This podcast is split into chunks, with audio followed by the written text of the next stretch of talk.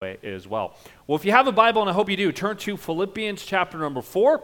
Is where we're going to be at this morning. Philippians chapter number four, as we're continuing to work through the book of Philippians. I don't know if you've noticed this, but I feel like every new year we get bombarded with all the secrets that are going to change our life. And for a small monthly fee, you can subscribe to this e course that'll turn you into a brand new person. At least until February when we all fizzle out on our New Year's resolutions, right? I mean, gimmicks abound, promising to tell us the secret of this, tell us the secret of that, revitalize your health, revitalize your finances. Learn the secret of this ancient morning ritual that'll completely change you. Everybody is trying to sell us some secret. And as much as those gimmicky sales pitches always make me cringe, I've called this morning's message The Secret of Contentment. And before you cringe with me, I pull this right out of verse number 12, where Paul says, I, in any and all circumstances, I have learned the secret of being content. Now, I don't know about you, but that's a secret that I'd like to learn. And those of us who have learned it would say it's life changing. There's no hyperbole there. That's not just a clickbait headline, that's the truth. Now, Paul isn't trying to sell us anything this morning. In fact, as we move into this section of Philippians chapter number four, he's actually switching gears. So he's laid the theological foundation in the first several chapters. Then, in the first part of chapter number four, he showed us what that theology looks like in practice through a series of commands. And now, what he's doing as he's closing out the book is he's thanking this church for the support that they sent him through Epaphroditus. And as he thanks them, he shares what God has done in his life. These verses that we're going to look at this morning, they're not commands, they're not promises. They're simply Paul sharing how God taught him to be content. And as we consider Paul's testimony, we also learn how we can experience what the Puritan Jeremiah Burroughs called the rare jewel of Christian contentment. Let's read all Philippians chapter number 4 this morning, and then we will jump into our study. Philippians chapter number 4. We have three weeks left in Philippians, counting today. So let's read through Philippians chapter 4 for one of our final times. Philippians 4, verse 1, the Bible says, So then, my dearly loved and longed for brothers and sisters, my joy and crown. In this manner, stand firm in the Lord, dear friends. I urge Euodia and Syntyche to agree in the Lord. Yes, I also ask you, true partner, to help these women who have contended for the gospel at my side, along with Clement and the rest of my co workers, whose names are in the book of life. Rejoice in the Lord always. I will say it again rejoice. Let your graciousness be known to everyone. The Lord is near. Don't worry about anything, but in everything, through prayer and petition with thanksgiving, present your request to God. And the peace of God, which surpasses all understanding, will guard your hearts and your minds in Christ Jesus. Finally, brothers and sisters, whatever is true, whatever is honorable, whatever is just, whatever is pure, whatever is lovely, whatever is commendable. If there is any moral excellence and if there's anything praiseworthy, dwell on these things. Do what you have learned and received and heard from me and seen in me, and the God of peace will be with you. I rejoice in the Lord greatly because you once again renewed your care for me. You were, in fact, concerned about me, but lacked the opportunity to show it.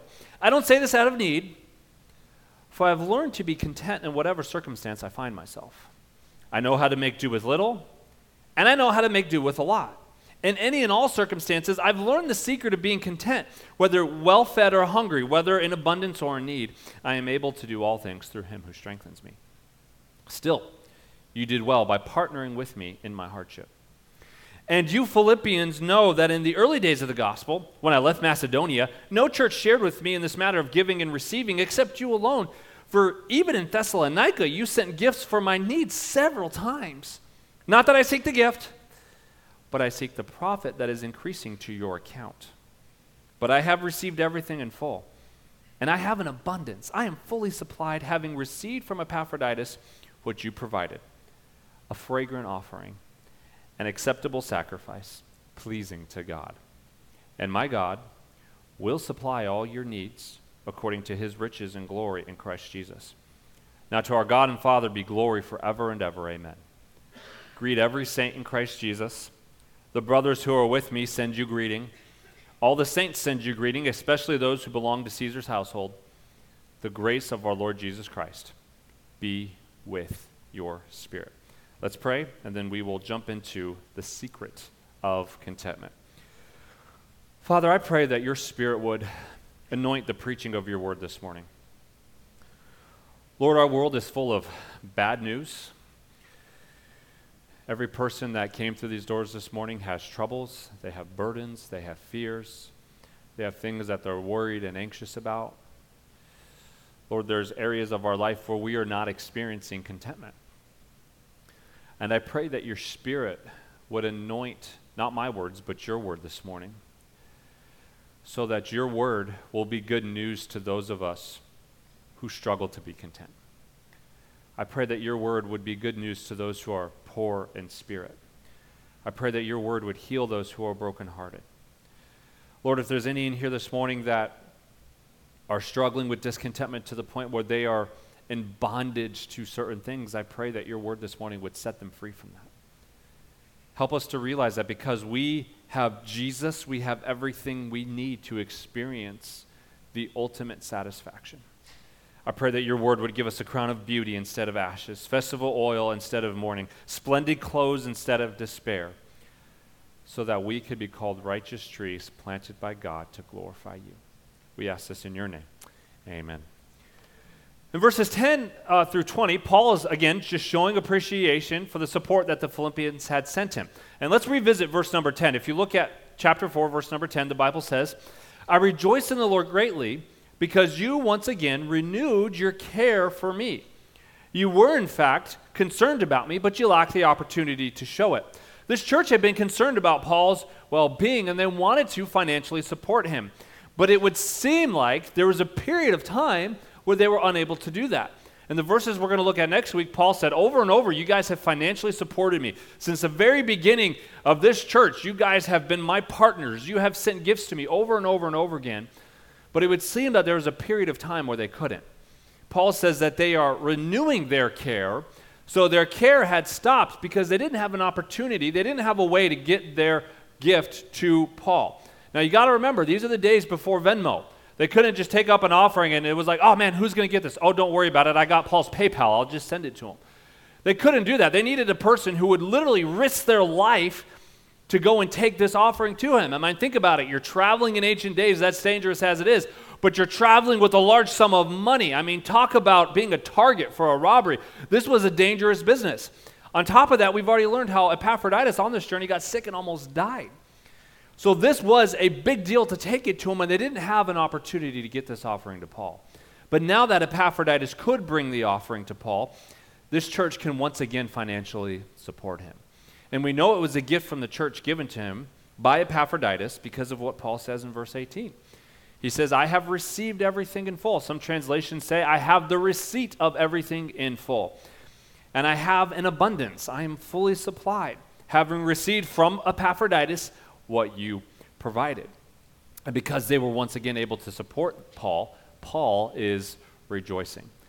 Now, we're going to see next week how his rejoicing isn't based on the fact that he got this gift. We read that as we were reading through the verses we'll look at uh, next week. But he's rejoicing because the fruit that's going to abound to their account because they gave him this gift.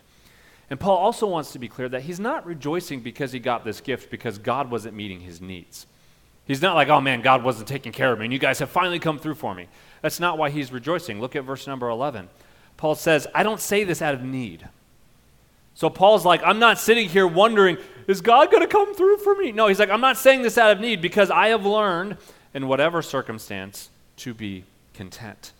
And this verse, verse 11, shows us our first thought this morning, and that is we can learn contentment in any circumstances. We can learn contentment in any circumstances. As we consider contentment this morning, though, it's important that we have a solid understanding of what it is. And so it's actually really interesting. In the Greek word here, this is the only place in Scripture this Greek word is used.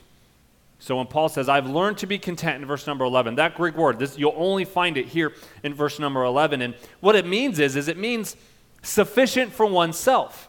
So, self sufficient, it means strong enough or possessing enough to need no aid or support, independent of external circumstances. Now, when I read this definition, I was a little bit puzzled because this isn't the type, this type of self sufficiency is not normally something that's a good thing. As a Christian, we know I'm not supposed to be self sufficient, I'm supposed to be God dependent. I don't rely on self, I rely on God. And in the strictest sense of this word, only God can be truly self sufficient. Only God can really claim to be all sufficient in himself because God's the only one who can say, I don't need anything because I have everything in, in, in myself. God doesn't need us, God doesn't need the world, God doesn't need anything. He's God. And he flat out says in the Psalms, if I was hungry, I wouldn't tell you because I own the cattle on a thousand hills. God doesn't need anything, and so only God, in the truest sense of this word, can claim to be self sufficient. God rests fully satisfied in and with himself alone. So, why does Paul use this word to describe his being content? One of the reasons many believe, and I, I, read this several times this week, is this word that Paul uses here was actually a word that Greek philosophers would use. Greek Stoics would use this word to describe how, oh, I'm stoic. We have enough in of ourselves to be disciplined. And so a lot of writers actually think Paul's actually taking this Greek philosophy and flipping it on its head. And Paul gives us helpful insight in the book of Second Corinthians. 2 Corinthians 3 5 says this Not that we are sufficient in ourselves to claim anything as coming from us, but our sufficiency is from God. And so, this self sufficiency that Paul is talking about, this self sufficiency that he is, how, this how he's describing his contentment, it's not something that originates from ourselves, but it originates from who God is in us. And so, because Christ is in me, Paul says, I have everything that I need.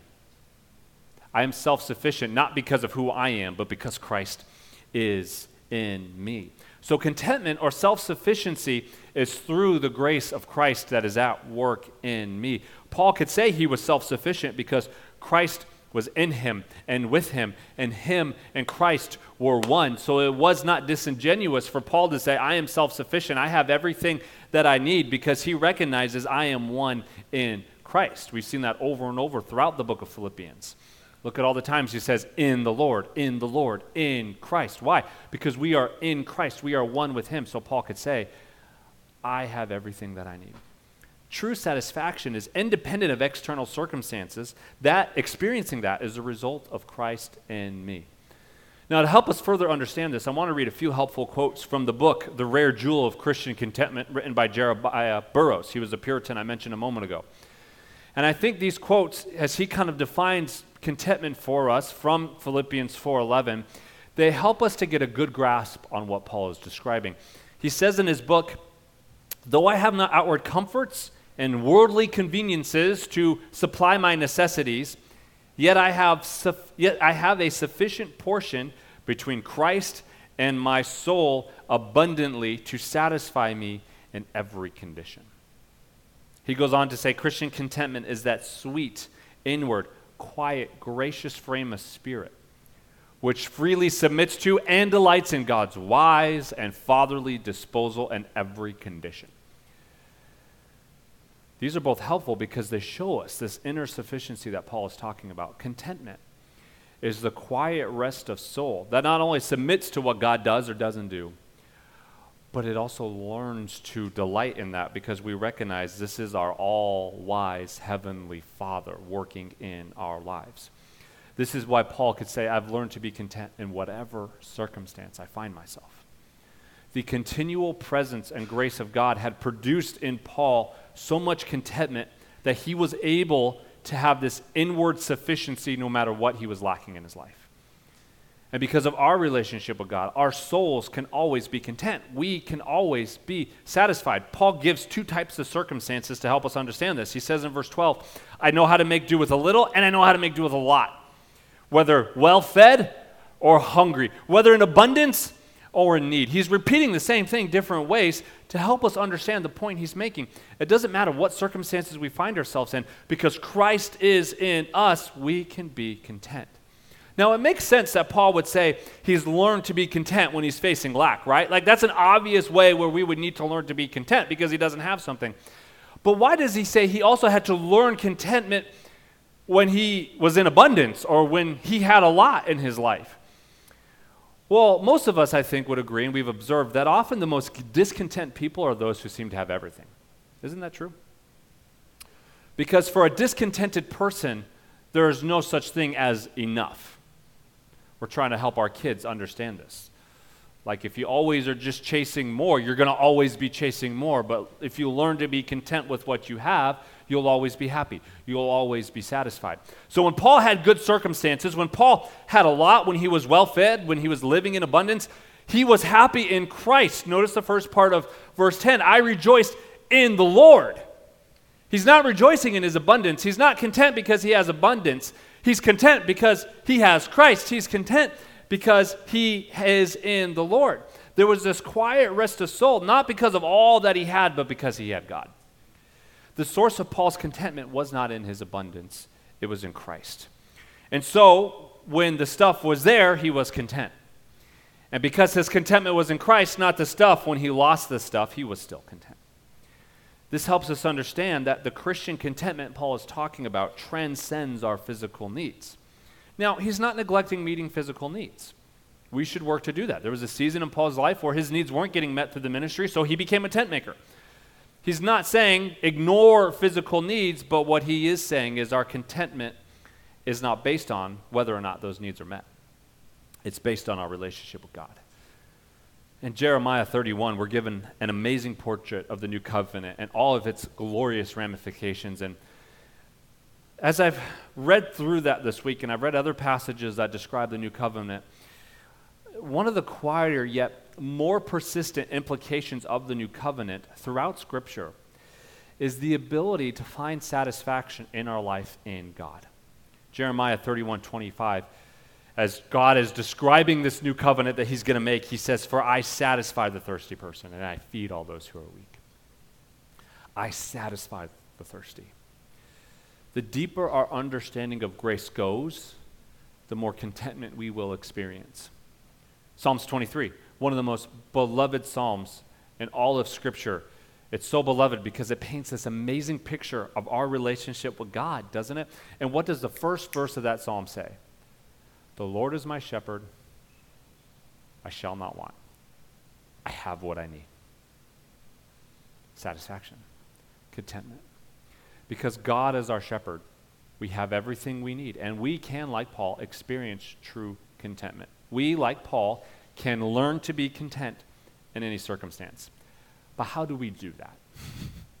it's one thing to say we can do this. But what does that look like? Well, let's look at verse 13. Verse 13 I am able to do all things through him who strengthens me. This shows us our second thought this morning We've seen that we can learn to be content in all circumstances, but now how? Let's look at how we learn contentment in any circumstances. And first of all, like Paul, we look to Christ. We look to Christ. Now, if I had to guess, I would say that Philippians 4:13 is probably one of the most misused, misquoted verses in all of Scripture. I've seen a coffee mug, I've seen it on memes. It's great. It says, I can do all things through a verse taken out of context. This verse gets used and abused. We tend to think this verse means we don't have to face need. I can do all things through Christ, so I'll never have to be hungry. I'll never have to face need, or I'll never have to get by with only a little because I can do all things through Christ who strengthens me. But what Paul is telling us is that the strength of Christ enables him to live for Christ regardless of his circumstances. So we could say it this way it's, I can make do with a little through Christ who strengthens me. I can be hungry through him who strengthens me. I can live for the glory of Jesus without certain needs being met through him who strengthens me. Now, I'll admit that's not going to sell a lot of wall art at the Christian bookstore, but it will change your life. It also means that when we have abundance, we can rest in Christ and not our abundance because it's Christ that strengthens us. It's Christ that strengthens us, not our abundance. So when things are going good, I still rest in Christ, not the abundance. We don't rejoice in the abundance, we rejoice because Christ is better than the abundance. And we always have Christ no matter what. Now, this doesn't mean we don't enjoy abundance. Again, I want to be clear. If God has given you abundance, if God has put you in a season of plenty, enjoy it. That's a good gift from your Father. We're not saying, oh, go get rid of everything and just be miserable all your life because that'll make you more spiritual. No. Paul in verse 18 is like, I have everything in abundance. And so if God has given you a good gift, enjoy it. That's from your Father. But recognize and rest in the fact that Christ is far superior to that gift. And when you recognize Christ is superior than any of the abundance I have in my life, if God decides to replace the gift of abundance with the gift of suffering, you will still be content. Philippians 3 7 and 8, Paul says, Everything that was gained to me I have considered to be a loss because of Christ. More than that, I consider everything to be a loss in view of the surpassing value of knowing Christ Jesus my Lord. You can have all this world, just give me Jesus, Paul says. Jesus is far superior than any gift. When we believe Christ is superior to any of the abundance of this world, we'll always be content. Philippians 4:13 doesn't mean you can be the best pro athlete. Sorry. it doesn't mean you're guaranteed a successful life according to the world's metrics. It means Christ empowers you to live a content life. So, how do we experience contentment in any circumstances? Well, we look to Christ, who empowers our contentment. Now, there's also an interesting connection here in these verses. Paul says, I learned to be content but it was Christ that strengthened me for that contentment. Uh, 1 Peter 4.11 also touches on this interesting connection. 1 Peter 4.11 says, If anyone speaks, let it be as one who speaks God's words. If anyone serves, let it be from the strength that God provides, so that God may be glorified through Jesus Christ in everything. So Peter says, when you're serving, serve with God's strength. But notice, you're still the one who's serving. You're still doing the work, you're still doing the serving. In Philippians 4, Paul says he is the one who had to learn to be content. He had to work out learning this. God just didn't look down at Paul and go, poof, you got it. And Paul's like, oh, okay, I'm content now. No, Paul says, I had to learn this. It's like what he says in 1 Corinthians 15. On the contrary, I worked harder than anyone but not I. It was the grace of God that was working in me. So when we experience the power of God for serving or for contentment or for doing anything Scripture calls us to do, we still do the task. We still do the work. When God empowers you to renew your mind, you still need to open up your Bible and read it, right? For most of us, that also involves some coffee. That's the way we're working at this thing, right? So our minds can be awake. We have a plan. We have a Bible reading plan. We have a spot that we go to. We have a set time. Why? Because we want to work at renewing our mind. We work hard believing God's supernatural grace is empowering our work. God doesn't just go, poof, renewed mind, you're good now. No, we act, Christ empowers. This is true of our service, this is true of our sanctification, and as we're seeing here in Philippians 4, it's also true of our contentment. Like Paul, we must do the work of learning to be content. So, how do we learn to be content? What do we need to learn? Well, first of all, we look to Christ. Secondly, we work at learning to be content. What do we need to learn, though? Well, as, as I was studying this week, one pastor gave the following exercise. I, I thought it was tremendous. I wish I could take credit for it, but I didn't come up with this exercise. But here's the exercise. If you want to learn what you need to know in order to be content, Go back through the book of Philippians and fill in this following statement. We've got it up on the screens if you want to write it down. Guys, feel free to just leave this up on the screens for a minute so people can see it. If I really believed blank, I would be content. Go through the book of Philippians and just fill that in. If I really believed this, I would be content. If this is really true, I would be content yesterday as I was finishing getting ready for this message. I did this journal in my exercise. I wanted to share a few of my answers with you this morning to help us kind of learn how to do this.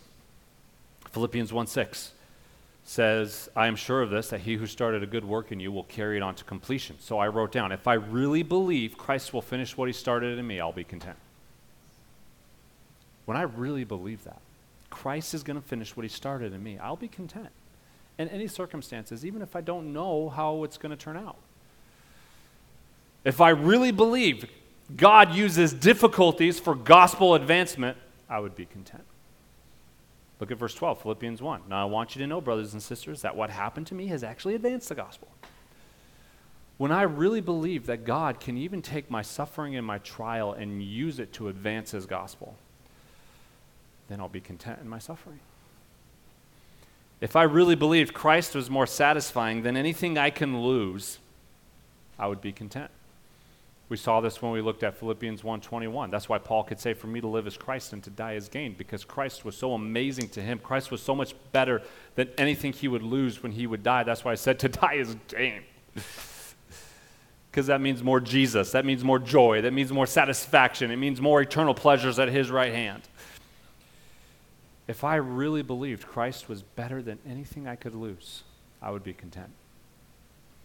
If I really believed that suffering can be a gift from God with eternal purposes, then I would be content. Chapter 129 For it has been granted to you on Christ's behalf not only to believe in him, but also to suffer for him. It has been granted to you to suffer for him. That's a hard pill to swallow. Because suffering hurts. But when we really believe that verse, it's amazing the contentment that just washes over us. Philippians 2 5 through 11, I wrote, If I really believed adopting the attitude of a servant is the path to glorifying God in eternal glory, I would be content. It wouldn't matter if what I'm doing is beneath me, it wouldn't matter if nobody sees what I'm doing. There would be contentment, there would be satisfaction if I really believed that adopting the attitude of a servant is the pathway to glorifying God and experiencing eternal glory.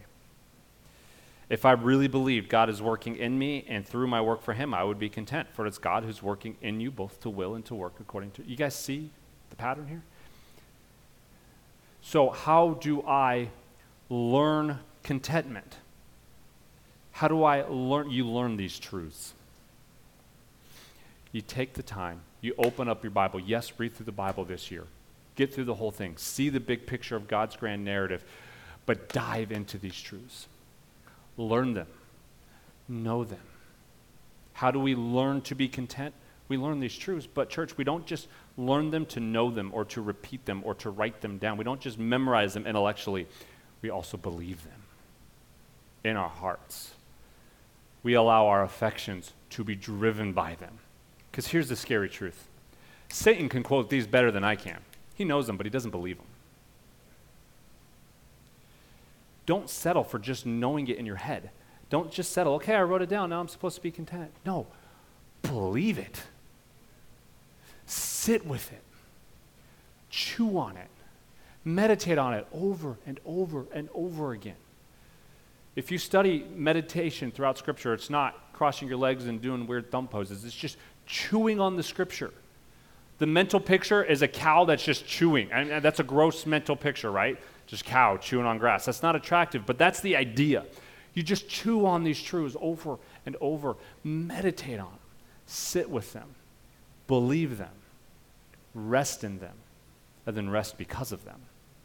Paul uses two different words in the Greek to describe how we learn in verses 11 and verse 12. The first Greek word in verse number 11 he uses to, to learn, it means to learn or to be appraised of or to hear. It means you know it. Like when I tell you something, you've learned it, you've been appraised of it, you've heard it. You now know that is a statement of fact. But he uses a different word in verse number 12. So in verse 11, I have learned to be content. That means he knows these truths, he knows them in his mind. But in verse number 12, he uses a different, a different word. The phrase, I have learned the secret, in verse number 12. It's all one word in Greek. And it means to initiate the mysteries. That's why some translations say learn the secret, not just learned. I learned the secret. It means to initiate the mysteries or to give one an intimate acquaintance with a thing. You see the difference? Just like with the Greek word he used for content in verse number 11, this is the only place this Greek word here gets used in Scripture. No other place in Scripture does Paul use this word to describe how we learn. Paul is showing us that what he has learned is not just head knowledge, it's transformational. This will change your life. And he's using this unique word to help us understand. To learn contentment, you need to dive into the mysteries of grace. You need to become so familiar with them that you could use the word intimate to describe your knowledge of them. It's close, it's personal, it brings so much satisfaction, it brings so much pleasure. It's just so real to me that I am intimate with these truths that Paul is unpacking throughout the whole book of Philippians. Don't just settle for making yourself aware of them. At a soul level, become intimate with these realities. Dive into the depths of the mysteries of the gospel and just bathe your mind in what Christ has done for you. Bathe your heart in what Christ has done for you. That is the secret to being content. Say, Pastor Nick, tell us the secret. You just, it's grace.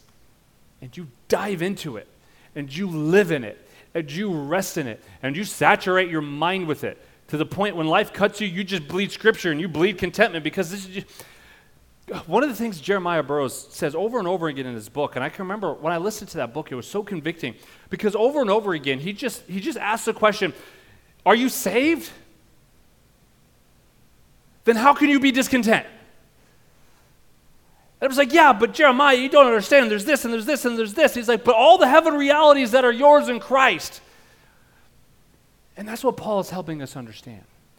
Dive into these mysteries, learn them, initiate them. The secret to being content is a heart that values Jesus above everything. That's, that's the secret, Philippians 3 8. The value of Christ is far and above anything and everything this world can offer. The secret to Christian contentment is getting to a place where your soul finds supreme satisfaction in Christ. And so, as we conclude this morning, I kind of want to restructure what we've looked at to help us remember and live this out.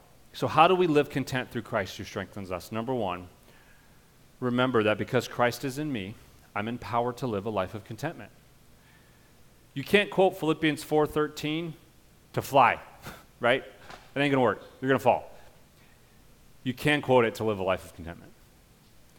Because Christ is in me, I am empowered. I have everything that I need. I am fully equipped to live a life of contentment. Number two, recognize that both, in a, that both abundance and suffering are gifts from God. So if I'm living in abundance, enjoy it but rejoice in God. Paul says this in Philippians 4:18. I have received everything in full and I have an abundance. I'm fully supplied. But he says in verse number 10 that he's rejoicing in the Lord. So if you're living in abundance, enjoy it. Thank God for it. Praise the Lord. but rejoice in God. And under that, if I'm in suffering, acknowledge with joy and tears, suffering is from God's loving hand. For it has been granted to you on Christ's behalf to suffer for him. It doesn't take away the pain doesn't take away the hurt. It doesn't take away the confusion. We've worked through all of that so many times in so many different messages. But we can experience contentment in that. Because even though we don't understand, even though I ask God why, and that's okay, even Jesus asked God why. My God, my God, why have you forsaken me? Ask those questions, wrestle with the Lord, spend time with Him, but in your wrestling, by faith, believe even though it makes no earthly sense, based on what Scripture says. This is from the good, merciful, loving hand of my Heavenly Father. So, number one, remember that because Christ is in me, I'm empowered to live a life of contentment. Number two, recognize that both abundance and suffering are gifts from God. Number three, renew your minds with the truths of who Christ is and what He's done for you. Take some time and work through that exercise we looked at. Like, that's your homework. I never give homework. That's weird. I'm not a teacher. Well, in a sense, I am. But, like, that's your homework. Go home and fill in that blank. Just look through the book of Philippians. We've studied it for months now. And fill in that blank. If I really got a hold of this truth, I would be content. If I really believed this truth, man, that would be life changing. Renew your minds with the truth of who Christ is and what he has done for you. It's Philippians 4 8. Finally, brothers and sisters, dwell on these things. Remember last week we saw that's it is a filter, but it's not just a filter to weed out bad thinking, that's a command to think on good things. So dwell on those things. Renew your mind with the truths of who Christ is and what he has done for you. Number four, request that God meet your needs in confident, thankful prayer. Just because we can be content when we're facing need doesn't mean we shouldn't pray about our need. Like, if you got needs in your life, give those to God. Remember, if you have needs, pray about them. Remember, we're the ones who act the miracle. We're the ones who still have to work. So if there's a need, if you need a job, pound the pavement looking for your job and beg God to give you one. But beg God with this confident, thankful prayer. It's Philippians 4 6. Don't worry about anything. I always laugh at that. but in everything, in everything, through prayer and petition with thanksgiving, pre- present your request to God. So when you are facing that need, when you are facing that suffering, when you are facing that loss, when your life is brought low, as some translations will say here in Philippians, take those requests and give them to God in confident, thankful prayer. And then number five, rest in your union with Christ and in the truth that no matter what, you can be content. After you've done all these things, just rest.